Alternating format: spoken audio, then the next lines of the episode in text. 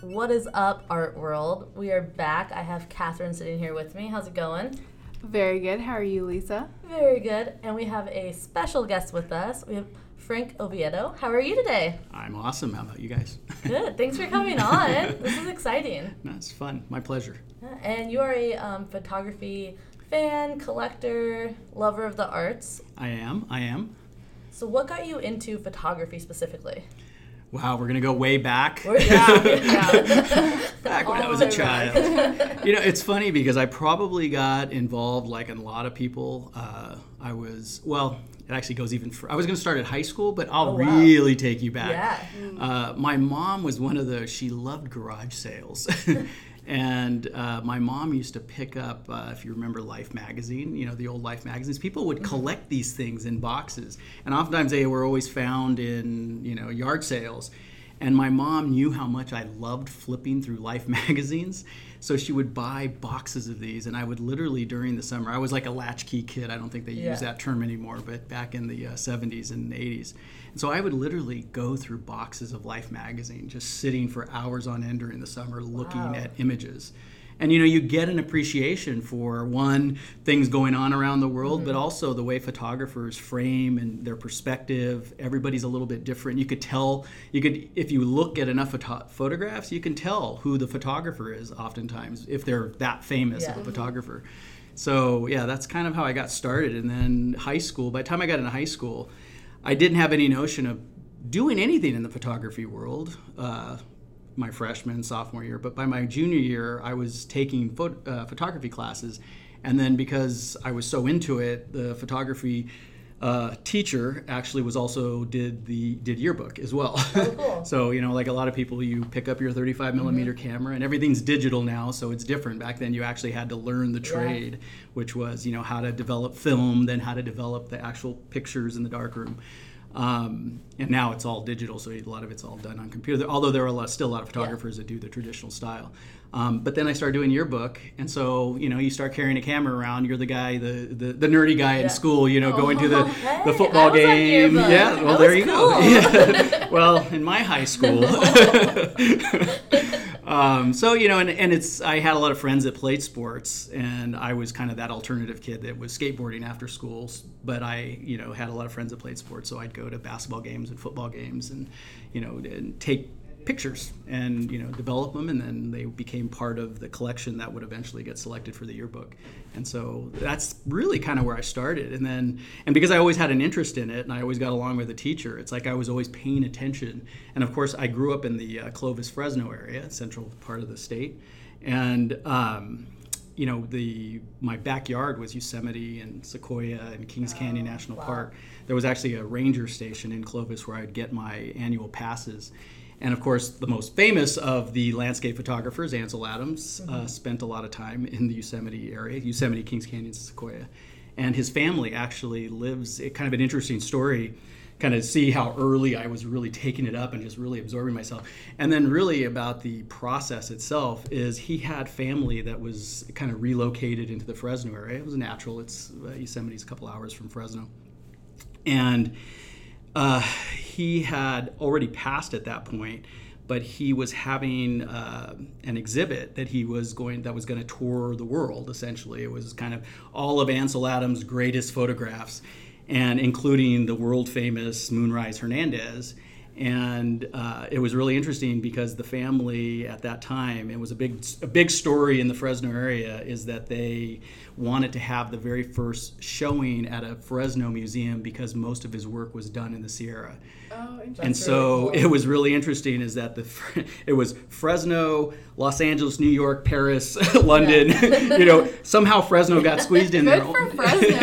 Get it, Fresno? so Fresno got a little bit of shout out there because they were so close to where most of those photographs were taken, and um, and so it was a, it was probably and it really kind of solidified how much I really appreciated photography because I probably spent you know in if I, I think back hours and hours on there. One room was dedicated to and this is one I remember the most, and it speaks kind of to how much I love the pro- the creative process itself. Is that one room in the Fresno Metropolitan Museum was dedicated to Moonrise Hernandez, which is probably his most famous uh, photograph outside of his the iconic ones that he has of right when you get into the Yosemite Valley with the, you know, the uh, half dome and, in El Capitan. Those are well known, but Moonrise Hernandez, I think, at the time that it sold, was the most expensive photograph ever sold. Wow. And tell the story about how he was kind of done photographing for the day. He was driving along the New Mexico desert. He saw the light. He saw an image he wanted. He stopped. He put his his camera on the top of his car. The light was, you know, quickly waning as the day was growing short, and he snapped the photograph. And then, of course, he had the whole zone system. If you're familiar with Ansel Adams, and you know, he went into the lab, and that's where his magic was done. It was really in the lab. Not that he didn't have great perspective, because he did, but in his zone system. And then he came in and just turned this, and the, so this room was dedicated to that photograph. And what it showed was every iteration until it was the final print. Wow. That is very. And so cool. you got it allowed the, the the the photography lover, Yeah. the person who was really there to kind of learn and absorb Ansel Adams' work and the genius of Ansel Adams. You could see something from its inception all the way to the final photograph that ultimately became the thing that he's one of the things that he's well known for. So it's like so I was always doing that, and to this day, I my God, I. I probably spend too much time on my iPad looking for galleries that are showing something special that I've never seen before. And um, and, and and the other thing is, photography is just an accessible art form, you know. Every, and you know, I can talk more about it later, but it's interesting because it's even changing because everybody's got digital phones now. So it's changing what a professional photographer has to do in order to make their work stand out. Because my God, these iPhones these days take amazing pictures. Well, and that was my question for you since uh, you enjoyed that process of uh, the dark room, and we don't have that so much anymore. Do you still appreciate kind of the contemporary photographers, even though they don't have to go through those same steps? You know what? I do because I think uh, you know art is constantly changing. It's such a malleable uh, you know thing to express yourself, and it's constantly being altered in the way we do it. And so you know whether it's you know on the far end experimental photography all the way to more traditional photography, uh, it doesn't. It's no less of an art form because you're sitting at a computer and tweaking the very fine details of a high resolution uh, image and the work that's being done today is just really spectacular it's you know it's taken something that ansel adams took labored for hours and hours and hours on end in a lab and they can do this stuff in, in a, on a computer and do things with it that are just you know mind-blowing. Like wow I, you know I, I bought a a, a photograph uh, from a photographer that took a picture of uh, of the Snake River um, in uh, in Wyoming, in Jackson, Wyoming area, and there's a famous photograph that Ansel Adams, as part of his larger collection, with the Teton Mountains in the back. There's a lot of photographers that have taken that image. But this one had, um, there's a gallery in Venice. It closed actually a couple of years ago, the G2 Gallery. They used to almost exclusively do just landscape photography. Um, and I, I was just, I, anytime I was in that area, I would just Yeah. stop just to see if there was anything that was worth purchasing. And I'm not really interested in even buying things that, you know, have to be well, a name brand. Mm-hmm. Yeah. I, I, I tend to buy things that I like just from first impact. Um, and this one, it was like a, they, what he did is he, he, it was like metallic. He did something completely different that you never had really seen with that that image that's been replicated multiple times. It's the Snake River with the Tetons in the back, but it had a metallic feel to it, and it was a color photograph, and it just struck me really Yeah. quick. I just like, wow, I'd never seen somebody do that. So I ended up. It wasn't. It was a reasonably priced photograph. So I, you know, take it off the wall. I'm going to take it home with me. so it's in my bedroom right now, and it's. And I tend to buy landscape photographs that of places I've been because it's one of those things when you walk around your cool. house. Yeah, you. It's like, oh, that reminds me of Jackson, Wyoming, or that Yeah. reminds me of Trips East. Yeah, exactly. yeah. It's it's a as much as it is uh, soothing for the soul. It's also jogs the memory Mm-hmm. About what a great time we had at fill in the blank. So. Exactly. Um, yeah, so those some of the modern photographers that are using you know purely digital uh, format uh, are really doing some cool stuff that you you you know just haven't been able to do in the lab, or or if you did it, it would be really hard and laborious to do it. Um, they're doing it on computers, and that's really the the future of all this stuff. So I, I think it's like I said, it, I don't think it's any less of art because they're doing it uh, on a computer. It's just a new format. Yeah. So, speaking of collecting, I know a lot of people always say that they want to collect art, but they're not sure how to get their foot in the door or how to approach a gallery or what, in you know, all of that entails. Uh, can you talk about how you first started collecting artwork, or by accident? well, you know, the thing is, it's like, and that's I. Uh, I've had conversations with uh, art lovers, and you know, one of the things that is always depressing to me, quite frankly, is that I've, and it's the the this this strange. Uh, uh, irony of the art world is that I believe the people who need the art the most you know, lower income neighborhoods, uh, you know, people of color who are perhaps not in the best financial situation. Art would do amazing things for their lives. I really do believe that. Yet, it's very inaccessible because it costs money to do a lot yeah. of this stuff and you know that's why when i see programs i have season tickets. This is not photography but i have season tickets to the geffen playhouse. And uh, inevitably they call me to renew my season tickets but one of the things they always do is they call because they have a it's a technically a nonprofit and they have a program where uh, they teach theater to inner city kids. And it's like those kind of things are close to my heart because it's like and i always give them money because i want to make sure that i'm not the only one appreciating the great things that the geffen playhouse does. Mm-hmm. and you know photography is another one of those things that you know if you can you can go to a gallery you don't have to collect mm-hmm. that's the great thing about it it's accessible that way you can and there's a lot lot of great photographers out there. Um, but in terms of when I started collecting, is that was my social commentary, by the way. so I'll go to the collecting part. Yeah. Um, is that uh, I'm not shy about sharing those things because I, I re- really feel strong about that. Yeah. That's a lot of there's a lot of great art programs that bring art and uh, uh, visual as uh, as well, you know, performing arts to the inner cities and, and people who kids that can't afford it necessarily. But in my case, it was a little bit by accident. So I'm probably gonna re- I'm gonna reveal a story to you guys and your listeners that probably that hopefully my ex ex ex girlfriend I'm married now have two kids. she won't be listening and. um, I've, you know, I, like I said, I've always been into photography, and so if you'll indulge me for a second of on a kind of a, a strange story that uh, that's led to that led to other collections, is I was uh, years and years ago. This would have been the '90s, so I'm trying to take it even back further. Right? it's like, oh. so we, I went. Uh, I was dating somebody at the time, and the the wedding was in the Bay Area. So we flew up to the Bay Area, and there's a photographer, Galen Rowell, who had uh, Mountain Light Studios. Most people knew Mountain Light Studios uh, because they had uh, uh one of the, the, locations was in uh, Bishop, California. So a lot of people that vacation in Mammoth mm-hmm. and are doing summertime event or stuff out in the east side of Sierra would stop there. It's an old bank, and a lot of people remember it. If you, they maybe not didn't know the photographer's name, but they'd say, "Oh yeah, that's that photography place in mm, Bishop on the east side of the Sierra." Well, he also before, well, while they had that one, they also had a studio in Berkeley. And so, because I was in the Bay Area, I said I told everybody that I was with. I said, "Hey, we have to stop. I'm kind of a geek that way. I yeah. want to stop, see if there's anything, you know, maybe a fire sale that I can get my hands on something." Um, and so we walked in, and I really I didn't own any photography. I had you know I took my own photographs. I have some of my own photographs from Africa and India, stuff that I've taken myself. And so uh, we went in, and I was just flipping through none of the limited stuff because that was way out of my price range. So I was in the you know just the kind of open commercial stuff that he yeah. would use. So I'm flipping through everything, and I found a photograph because I like things that places I've been mm-hmm. or things that I've done. And so there was this beautiful photograph of Mount Shasta that I thought, oh, that's kind of cool. And it was just an 8 by 10 nothing special, but it was there. And I thought, oh, that's kind of a cool thing. And I made a comment about it. And then it was like, oh, well, what do you guys want to do for lunch? And then everybody kind of changed their direction. And we, I was like, ah, I'm not ready to spend whatever it was, even yeah. at that time, you know, 150 bucks or whatever so I left and we all left. And then I was actually, I'm trying to see if I can piece this together so it makes sense. I was actually working in Santa Clarita at the time, is before I left Santa Clarita.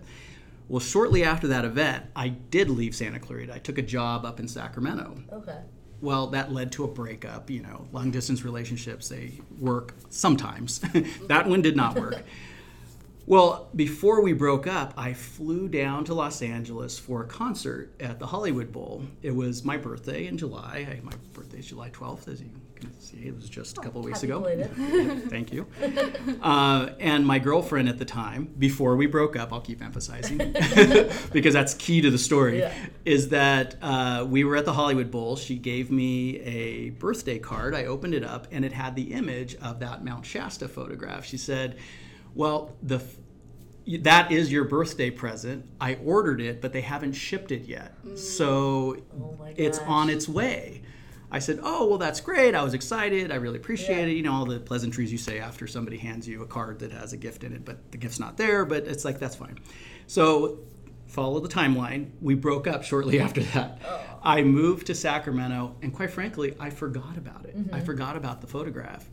Um, and so uh, it was around so that was summertime. This was around january. So flash forward six months from that time period uh, there was a box.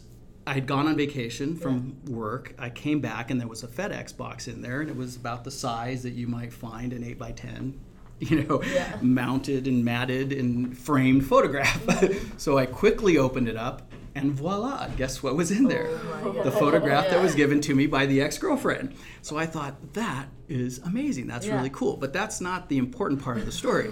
so you, you have to follow me on this one. So shortly after I got that, uh, it was uh, July. So I think it was like August, September-ish. Don't quote me on the exact dates, but it was around that time. All the AP wire and I start seeing news stories. Well, Galen and his wife uh, died in a in a plane accident. They were Oh flying back. He was on assignment. He was a very prolific photographer. He was on assignment and he was flying back from the Bay Area, taking a puddle jumper over to Bishop. And as witnesses say, they saw a plane go down, smoke. Well, Galen Rowell was in that plane, so I knew that he had passed away. Oh my gosh. And so I thought, oh my God, I have one of the last Galen Rowell Yeah. photographs that he's actually going to touch. And so it, it sparked me, you know, my curiosity so much that I immediately picked up the phone after I looked at the photograph and I called Mountain Light Studios Yeah. in Bishop and I said, hey, this was on order for the last six months and I just got it. Is that correct? And and the person very politely on the phone said, uh, absolutely. Um, one of the things, the reason it was on back order, the story that I got at the time, was that Galen personally signs all his photographs. The reason it was on back order because he was on assignment and he couldn't sign all the orders that had been waiting for him. So as soon as he got into town, he was going to sign everything. Oh my god. And so I said, well, the photograph that I have actually has his signature. Yeah. And they said, well, the family wanted to honor all the orders, so they took photographs out of their own family collection and shipped them with his original signature. What? Oh my So I got an original Galen Rowell photograph from the family collection. Dang. And I was Oh just my as God. happy as you can imagine Yeah. that I, I got this. It, like I said, it wasn't a limited print, um, but it was theoretically one of the last prints Yeah. that he had put his hands on. So that was the first photograph that I got. And I actually put it in my office. I had it in my office for years. And the longer time went on, I thought, you know, I shouldn't have this photograph here. If somebody just takes it off the wall, you know, and thinks that it's just an average Yeah. photograph, there's a story that goes behind it. And so I took it home. So, and then I have it listed on my insurance as, you know, something that's in the house if uh, God forbid anything ever happened Yeah. to it. I wanted to make sure that it was going to be safe. So I did take it home. It is displayed in my house, Yeah. but that's that was literally the first photograph that I purchased. Well, I didn't purchase it. Yeah. Uh, yeah, uh, the Wow. ex-girlfriend That purchased. So if you're listening, no, no, no, I'm kidding. Also, That's best ex-girlfriend. Yeah. Yeah, super nice. super nice. I don't think I ever shared that story with her, so Yeah. you know, we'll just leave it at that. Yeah. But that was the first photograph I got of Galen Rowell's, and then I. uh, and so to to how do you get into photography or you know collecting? It's part of it is, and I've heard this from others that uh, collect is that there's so many amazing photographers out there that you really have to kind of pick a genre that you like, and then pick a photographer that you're particularly you know in love with, and then focus on one or two photographers because then it gets hard because you're and I of course I say that and then I tell you that I break the rule all the time because I will find something that I like and I'll just you know if it's reasonably priced I'll buy it, but in pursuit of you know those photographs that I like. There's like there's a guy uh, Greg Russell, uh, Alpenglow uh, photography. He's a, he's actually a full time professor, um, but he's a photographer on the side. And I came across some of his work because when I was the city manager of Wildomar. Uh, in Riverside County, there's the Santa Rosa Plateau just uh, uh, above Wildomar, and they it's just beautiful landscape. And I was looking for a photographer to do some economic development photographs for the city of Wildomar. Oh, wow. and so I found Greg, and then I fell in love with his work, and then I started buying some of his his photographs. So, uh, and they were reasonably priced. I, I, he was doing some pretty cool stuff. I've got a Bryce Canyon. I've got an East Side of Sierra during the fall with a storm coming. It's it. I spent a lot of time having grown up in Clovis on the Sierra and the East Side of Sierra. So. It was uh, so that's how I started collecting. It was just kind of like well, and it was one of those like well, this watershed moment. If I can get this Galen Rowell photograph, why can't I buy this guy? Just call him up, and then Yeah. pretty soon you realize. And then annually, um, there's Photo LA. I don't know if you're all familiar with that, but you know, Photo LA is it's great because you ca- get you know dozens and dozens and dozens of uh, photographers as well as galleries in one fell swoop. They it was at the Reef in downtown Los Angeles. They this past year they sold the show, and now uh, the new uh, owners moved it to the uh, Santa Monica. Um, the uh, yeah, what is it? The hangar. Oh, The- yeah, yeah, yeah. the hangar. part of, of uh, Frieze was. yeah. Yeah. So and they do a lot of stuff. I, I actually saw Dwight Yoakam in that hangar, but that's another story. it, it was at a, nonprofit fundraiser that a friend of mine used to uh, be the executive director of.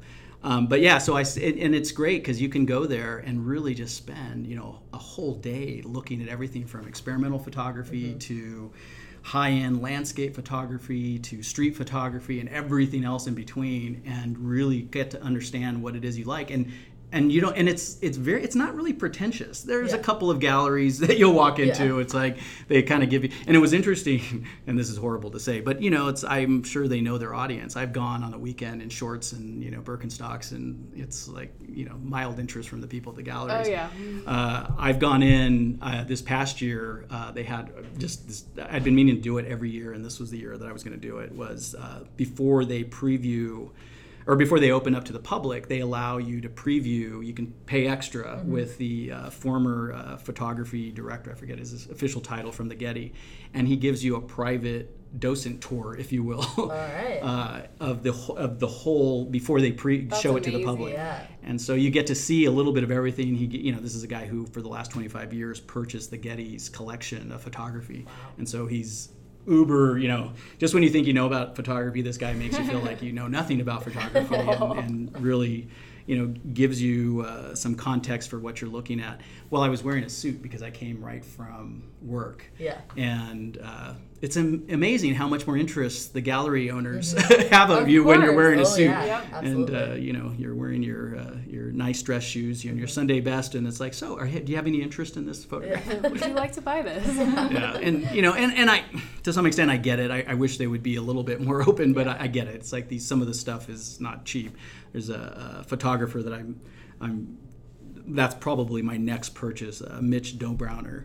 Um, he does some really cool stuff with uh, black and whites, and there's uh, these amazing LA landscapes with storms, and it's kind of storm photography Oh, yeah. uh, That's cool. that uh, he does, and so uh, I'm probably going to get one of those. And I talked to uh, one of the galleries that reps him, and uh, he's you know it was one of those like I was in a suit, we were starting to have conversations about what I like, and I really like that photograph, and he had some Ansel Adams there that were like. Fifteen thousand dollars. I'm like, nah, I'm not really in the Yeah. market for that, um, but I am in the market for around five thousand dollars. You know, Yeah. for uh, I'll, I'll pick something up, and, and and I'm not buying it to hope that it's Yeah. going to turn into a fifteen thousand dollar photograph one day. But it is how you kind of stick your toe in the water and then start. You know, and you can get the un, the limited stuff. Obviously, is much more expensive than the more commercial, lim, you know, unlimited stuff that they're using for all kinds of different reasons.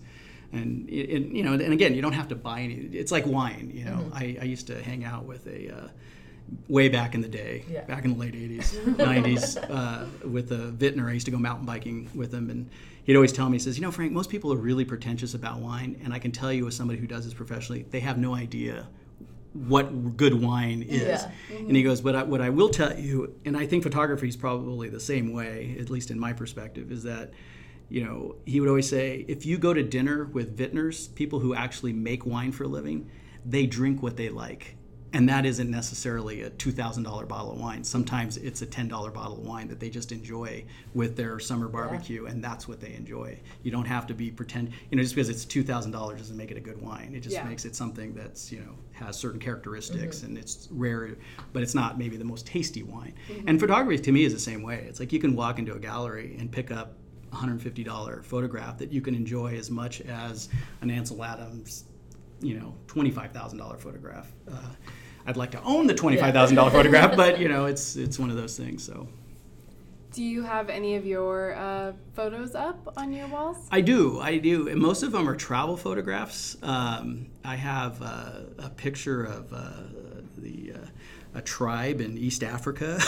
I have uh, my, my favorite picture, and, and, I have it right in my walkway when I uh, come home from work, and when I leave, I see it every day. It's um, I I paddled on the Ganges River in India, and I just by accident, you know, it's like I heard a photo. I was watching a photography documentary once, and they uh, they referred to one of the photographers referred to a photograph as a uh, as a as a happy accident. You know, it's it's planned, but it's kind of a happy accident because yeah. you capture that moment in time. That was kind of that photograph. I, I literally was just in the boat, and it was a it was a all I had was a little point and click camera. This was before even digital cameras and phones, and I just snapped it while I was in the water, so it had really good perspective. Yeah. um, and I have that in my house. Uh, I've got one of, a, of uh, a little uh, Buddhist monk in okay. Nepal.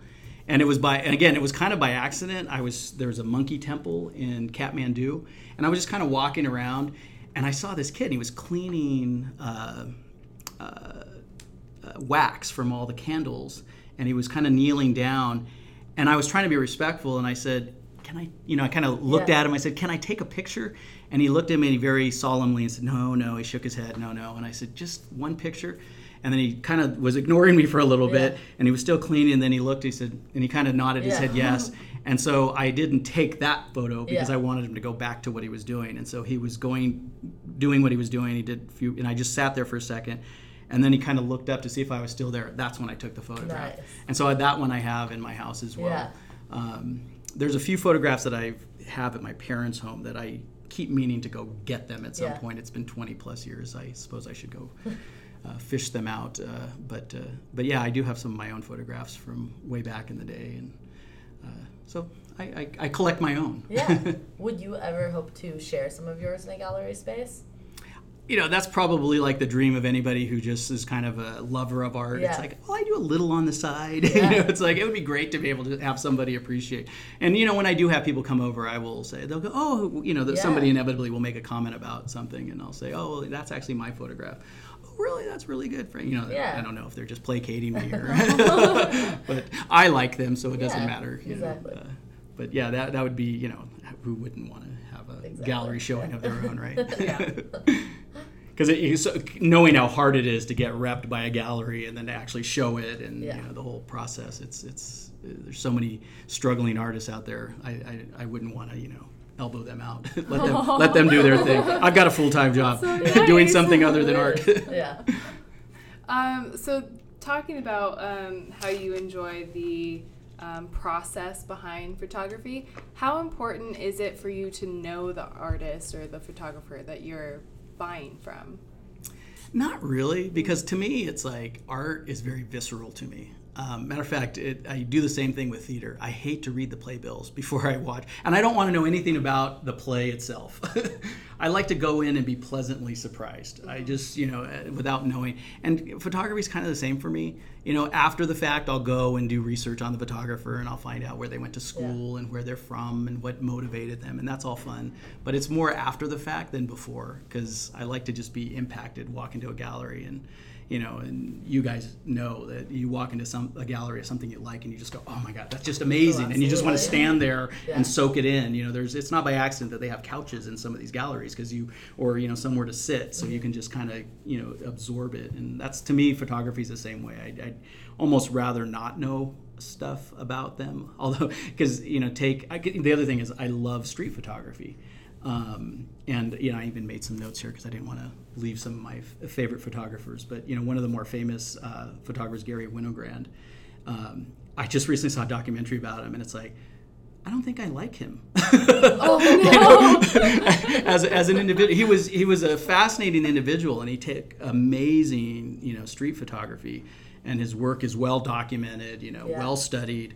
Um, but he was kind of an interesting guy. It's like I after I watched it, I love again though what I was more interested in was in the process. Like what was it that he was, you know, he he got good at taking especially good street photographers. Yeah. You know, they they're constantly with that camera and they're you know just roaming around and they can hit you know they get proficient at taking pictures the non-traditional way because sometimes they're taking them from the hip sometimes Yeah. they're taking them from the mm. chest you know uh, and he was one of those guys that was really good at, at documenting street scenes um, and one of his techniques that i thought was it, as he was talking about the process is you look at Gary Winogrand's uh, photographs, and a lot of his uh, subjects are looking at something, but you don't know what he's what they're looking at. Okay. And he was kind of one of the pioneers in that style of street photography, where you don't know what, and and so it leaves the viewer the to wonder what what are they? Yeah. You know, there'll be a, a black and white scene in 1962 in Brooklyn, and they're looking out. They're all standing on the edge of a bridge, and they're all looking out,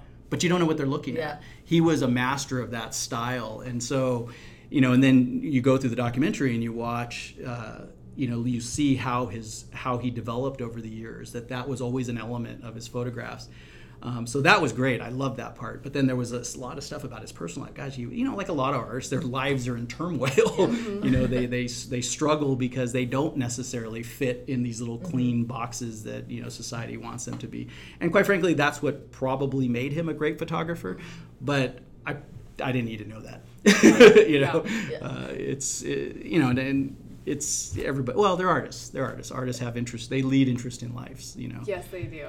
You take For me, it's a huge like if I meet the artist and I don't mesh well or I don't what my thoughts of their art is very different what they intended it changes everything for me i'm like man i don't know if i like their art anymore and it's so frustrating Right, and that's and isn't that but isn't that the case though? It's like you kind of get into this uh, notion that you don't want it to taint anything about Yeah. what initially struck you to that piece of work. Mm-hmm. And that's kind of my philosophy. I kind of want to see it, absorb it, and then mm-hmm. just leave it at that, Yeah. you know. And if I ended up and if I ended up buying it, you know, I just want it to go up, and then I don't want to ask any questions. I just enjoy it. And that's the tough part about street photography. I love street photography, but you know try putting a homeless person on the wall when you walk in you know Yeah. it's it's tough and my wife i'm sure is not when i've told her it's like i really want this she's like you can go put that in some other room Yeah. you know it's like but i want it right there You know. so good in the dining room. yeah exactly exactly it's like who, who doesn't want to you know be eating while they're looking at some you know hor- horrible image of somebody you know perhaps starving or you know well you take you know uh, and so consequently i have a lot of you know uh, coffee table books Yeah. so you know when i when i get the urge you know one of my favorite photographers is dorothea lange Mm-hmm. you know she had all those great iconic images when she was hired uh, by the federal government to document the the impact of the rec- or the, not the recession, the depression in the 1930s. You know, she was a contemporary of Ansel Adams. It's funny because even Ansel Adams actually has a collection of photographs that are not landscape at that time. He was also hired by the federal Oh. government to document during that period. He's got photographs in Los Angeles. So unless you really pursue those things, you'll never know that Ansel Adams actually took something other than. Uh, uh, landscape photographs. But Dorothea Lange, you know, she's got that famous uh, migrant uh, worker mom where she's, you know, holding her child and kind of doing this pose with her hand, and it's like, uh, you know. But imagine if you could actually afford that photograph. Yeah. You put that in your living room, and it's like, see, kids, that's why you should finish your plate, you know, because there's people starving out there. But yeah, those are some great. Pho- and the great thing about you know, again, following photography or any art form, it's you know, if you follow it on social media, which is great about social media today, is you can get you know regular feeds of what's showing at what an galleries. online gallery, It's an online yeah. gallery. And so, I, you know, I've been able to see Dorothea Lange. They've they featured her in the photography area of, of the Getty, and so I've seen one of the original photographs cool. uh, of that image. Um, they also, you know, the the uh, Getty also has a very rich collection of Ansel Adams. Uh, he at one point bundled. It's really kind of an interesting story. They and again, if unless you're following it, you you'll miss this opportunity, Yeah. and, or you just stumble upon it by accident. He bundled all of his most famous photographs together and sold them as one collection. But he sold them to only collectors and only museums and the when you bought the collection you had to essentially i don't know know if they made you sign it or how they uh, guaranteed it to never sell the photographs off individually. They had to be a collection, and it had to be to Really? collectors only. Oh, interesting. And so, a family that had purchased it in the Los Angeles area, as the LA Times article uh, uh, wrote, uh, the parents had passed away.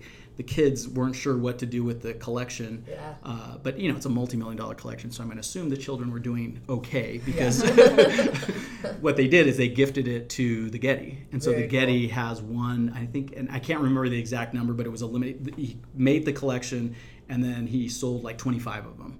And that was it. He wasn't going to put that collection together. They were in every collector's hands. They stayed together. Well, the Getty has one of them.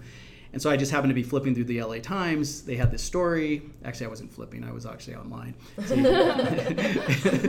Now that I think about it, yeah, scrolling online. The article was there. I literally that weekend because they were only going to show it for two weeks. They Oh, put it up in the photography area of. Uh, of the Getty, and you got to see, you know, the Snake River photograph with the cool. Tetons, the uh, all those iconic images from the, uh, the Yosemite Valley. Moonrise Hernandez was in the collection. There's a Dogwood Branch. There, all the famous ones, Yeah. that uh, photographs that uh, you'll see Ansel Adams. So you just you're constantly, you know, on the prowl for the latest uh, photograph. So, anyways. Was there a question in there? I just started going. I love on it. I Yeah, yeah. uh, yeah, and, and, you know, there's so many, and that's a great thing about Yeah. living in Los Angeles is there's, you know, Fresno, you don't get as many of those opportunities. You know, having lived in Southland and being in the Los Angeles area, you've got, you know, like the Annenberg space for Yeah. photography is they. th- Everything they do is high end, uh, and the, they just in the last couple of years, I believe they got a new uh, uh, curator, executive director, and so she's doing really. She's from the East Coast. She's doing some really cool stuff. Right now, they have uh, uh, a really cool uh, exhibit called Contact High.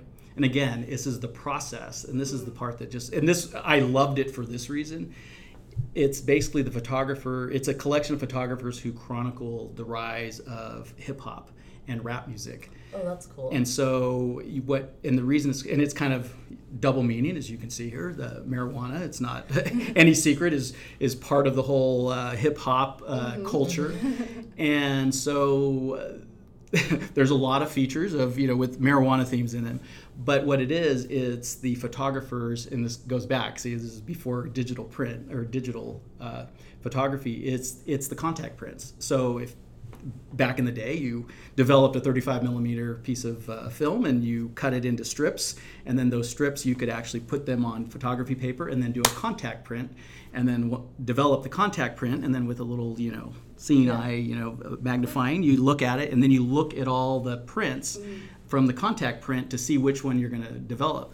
Well, what it what the exhibit is is the contact prints Oh, with the final print that the the photographer selected right Yeah. next to it. And you get to see even the x's with the sharpie the circles the notes on the on the margins. So you get to actually see what happened and why did they choose that photograph uh, my son, who's uh, 11 years old, discovered uh, uh, Biggie Smalls and that whole era of rap music.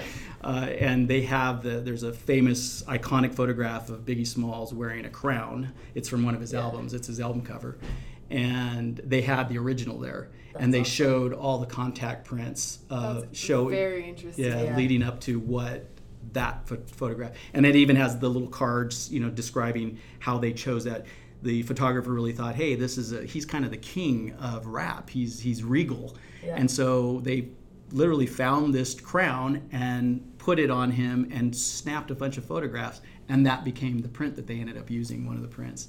There was another story in there um, about um, uh, now I'm, I'm going to forget the, the yeah, I'm, I'm looking at you guys uh, Tupac Tupac I'm like I don't know. uh, I was like, I gave Catherine a look like you know she, I thought I she was was going to fall out of her seat I was like, she, she does I was not like, know rap. no. Hip hop, no. so well even if you don't know rap because You know tupac Tupac. was so much you know part of uh, american culture as the african american community was developed you know there's only two main art forms that are original in the united states one of them's jazz which i love and the other one is rap. I'm not a huge fan of rap, but I'm fascinated with this how they curated this with all the different photographers that captured. So there's these a famous image of Tupac that says, you know, "Thug Life" on his Yeah. on his stomach that everybody has seen. It's a black and white photograph. Well, they the they have that photograph at the uh, Annenberg uh, Space for Photography right now, and the photograph uh, it's really interesting because they're interviewing the photographer. They do a little documentary film that comes with every show at the at the Annenberg, and so the photographer's talking about how that image got selected.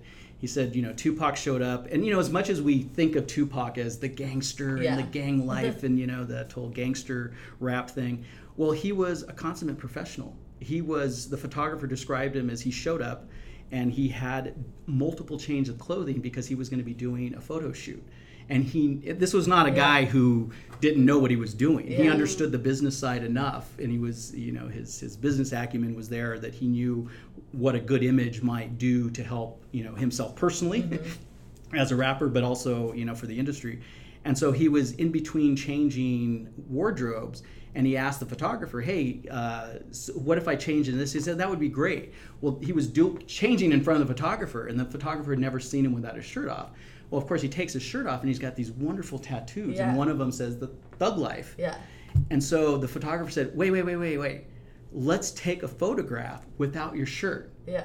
that's the photograph that ended up on the cover of Rolling Stone and now is an iconic photograph of now a deceased rapper.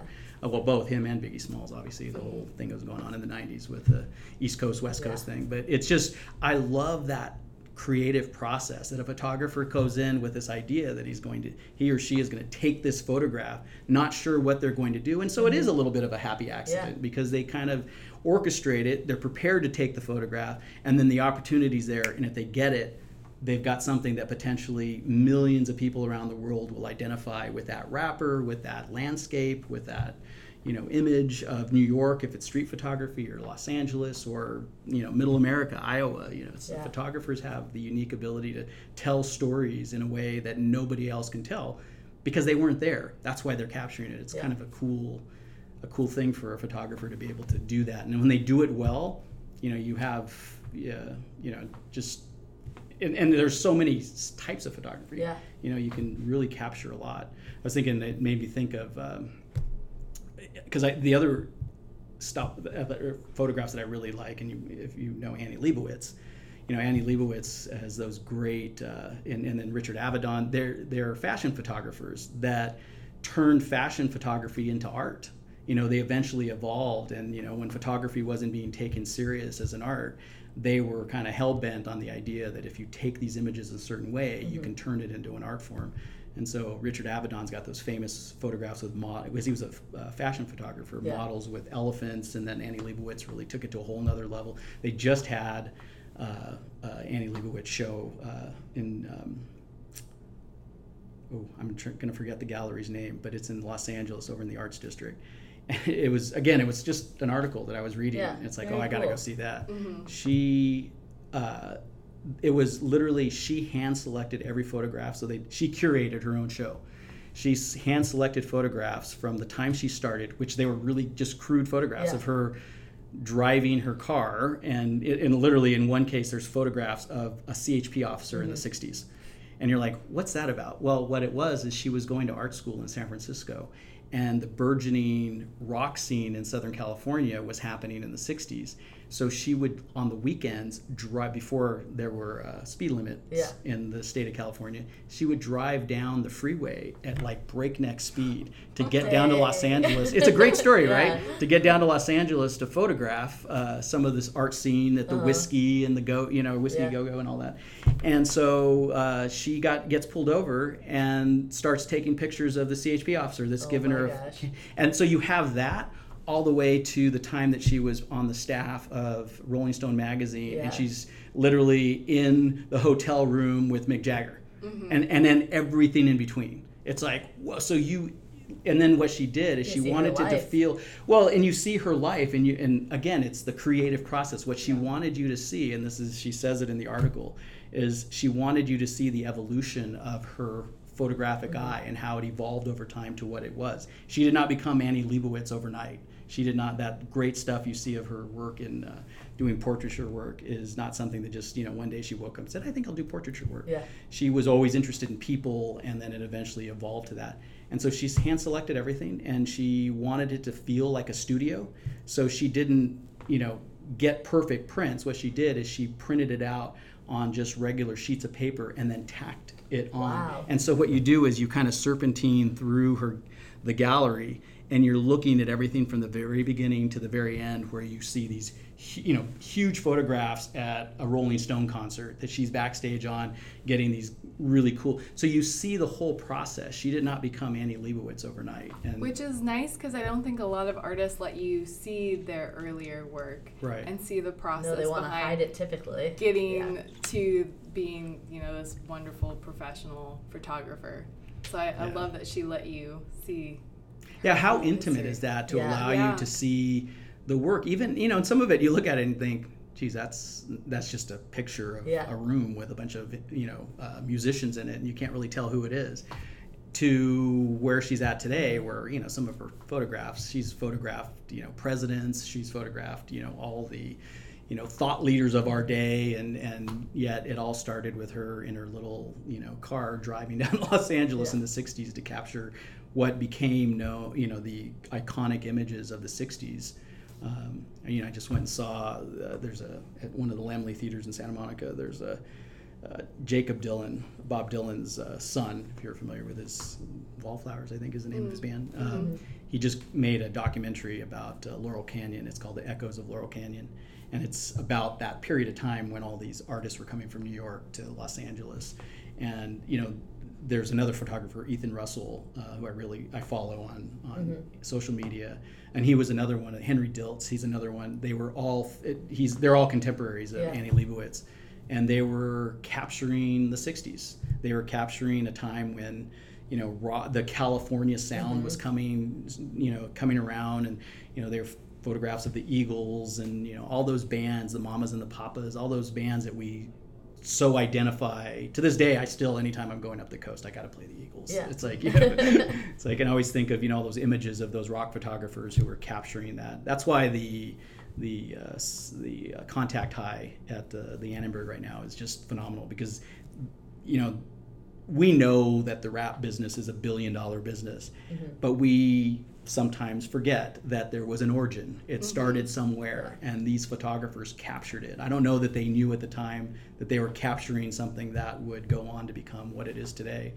but. Uh, but it, and that's what I love. There, all the photographers in the documentary telling little stories about, like, there's a famous picture of Salt-N-Pepa, the, the band, or the group, and there she has a very distinct hairstyle. One of the the members, it's kind of shaved on one side, Okay. And that became a very. You guys are a little bit younger, but that was a that was a look in the '90s. Yeah. Well, what happened is they burnt her hair while they were prepping her for the uh, for the shoot, Oh my. and so they just kind of said, "Well, let's just go with it." Mm. They photographed it. It became the iconic image of the group, and it became a hairstyle that was replicated in the 90s Wow. over and over and over because of that moment. And the photographer had no idea that that was going to be the case, but Yeah. they captured it anyways. And you get to see the contact print. So you Yeah. get to see all the ones that were not included. Yeah. And then you get to see the one that they said, no, that's the one that we're going to market. That's going to be the, the image that we want to tell the story of who these women are. Because they were really kind of the first group, if you will, in the 90s that was really putting a positive image for women in rap, which, you know, even to by today's standard, there's controversy about, you know, how women are treated and or even rapped about in mm-hmm. modern music. But th- there was a there's a whole section of women in rap in the 90s at the as part of the exhibit. So it's kind of cool to see the photographers who took those images and were, were telling a story about women in rap because it was a story to be told. And if they didn't take those pictures, that story may not be told. Yeah. Yeah. And you may not remember that there were very specific women in rap in the 90s that were helping define that genre of music and then pushing it to the whole nother level. So that's, you know, and that's the power of photography is like they capture this and you'll never be able to go back. You can paint Yeah. it, but it ain't going to be the same. you know, you can listen to old recordings, but it's like to actually see the imagery mm-hmm. at that particular time, at that particular moment, you'll never be able to recreate it. And so it's, it's, it's cool. That's wonderful. I love that. How are you on time? I'm doing great. I Okay. can go all afternoon if you guys want. Bring a few drinks in, and we can go, you know, all night. Yeah. Um, so I did want to ask you about your thoughts on um, government and art, because usually those aren't things that kind of mesh well together most of the time. So, do you have any thoughts or? Sure.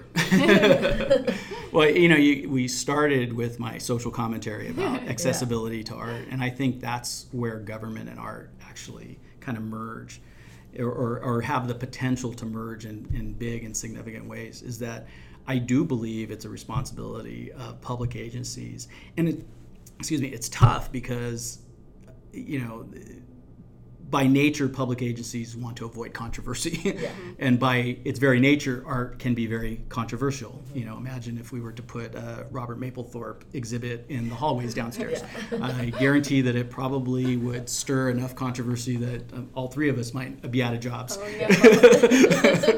um, but you know, that being said, is that government does play a role, whether it's the development of museums that allow uh, you know art to be shown there, or uh, turning government public space that it belongs to everybody that pays taxes in the community.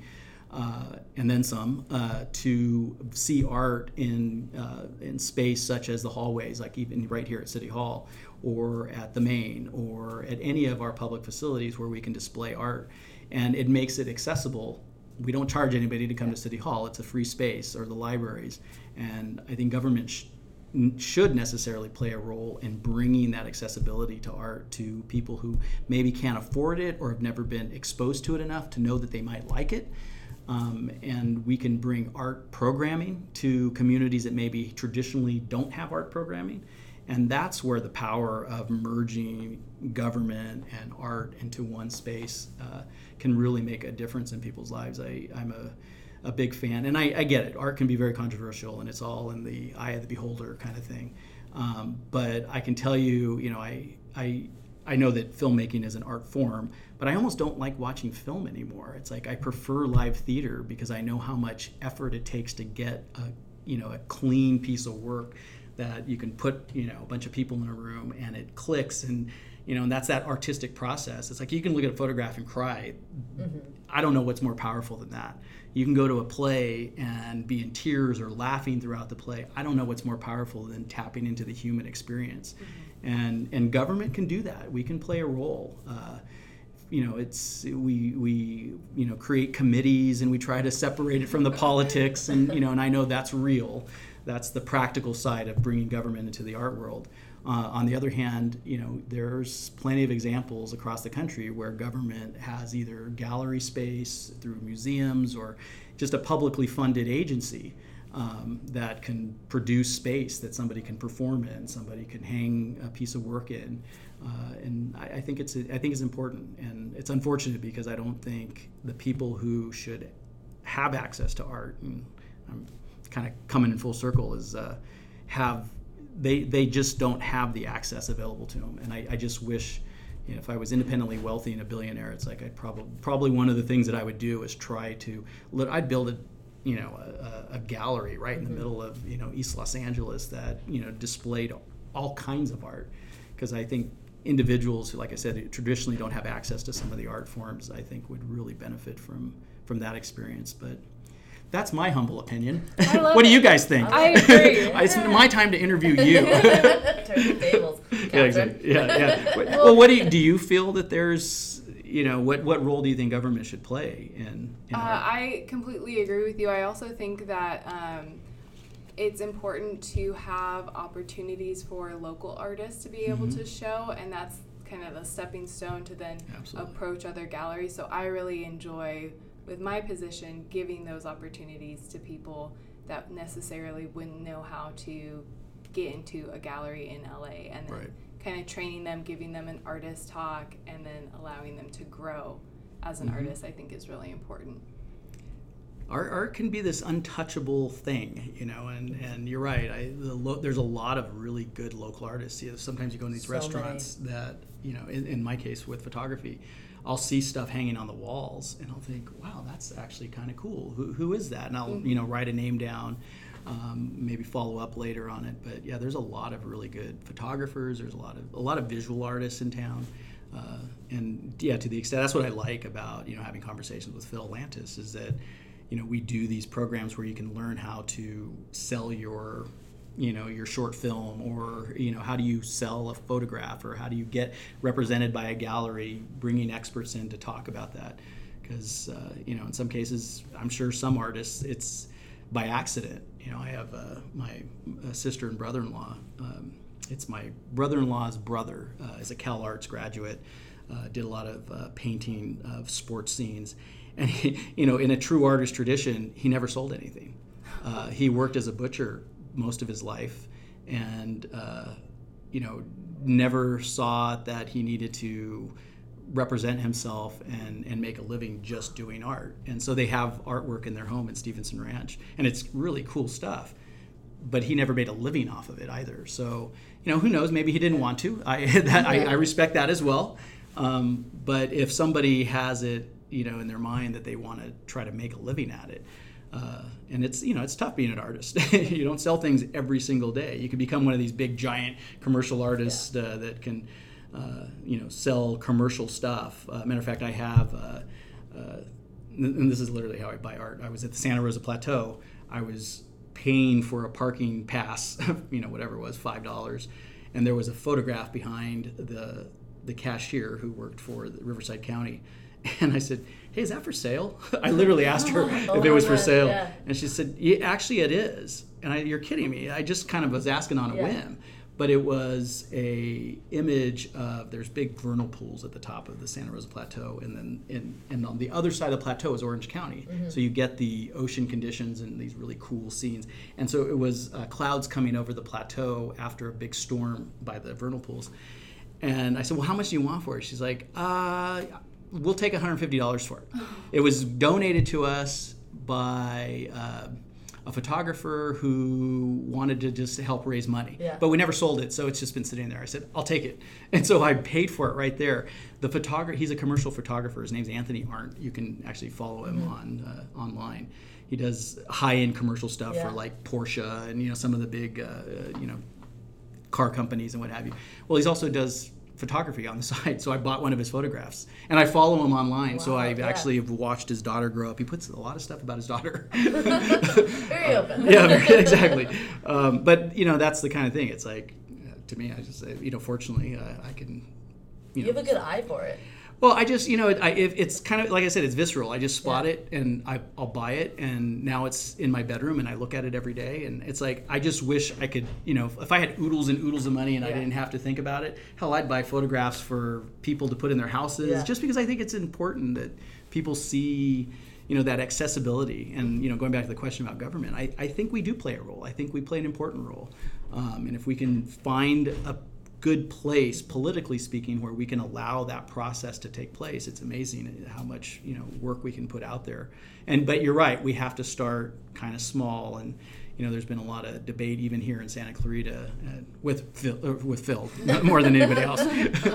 Um, but you know it's about how do we expand art. And I can tell you having worked here in the 90s and then left and then came back a few years ago is that we're far ahead of where we were back then. So, uh, you know, I, and I think we're making significant progress now with the Arts Commission being in full swing, and we have processes in place, and we're starting to have a process where we can make semi-efficient decisions about uh, art um, I think we'll be able to even expand more art into the community and and take photography. I know we do, you know, the photograph contest, uh, you know, and even something as simple as that, and put it online. So because everybody's out and about, that's what I mean. It's like these are amateur photographers. I've seen some really good stuff. Yeah, yeah they do really well in that photography competition.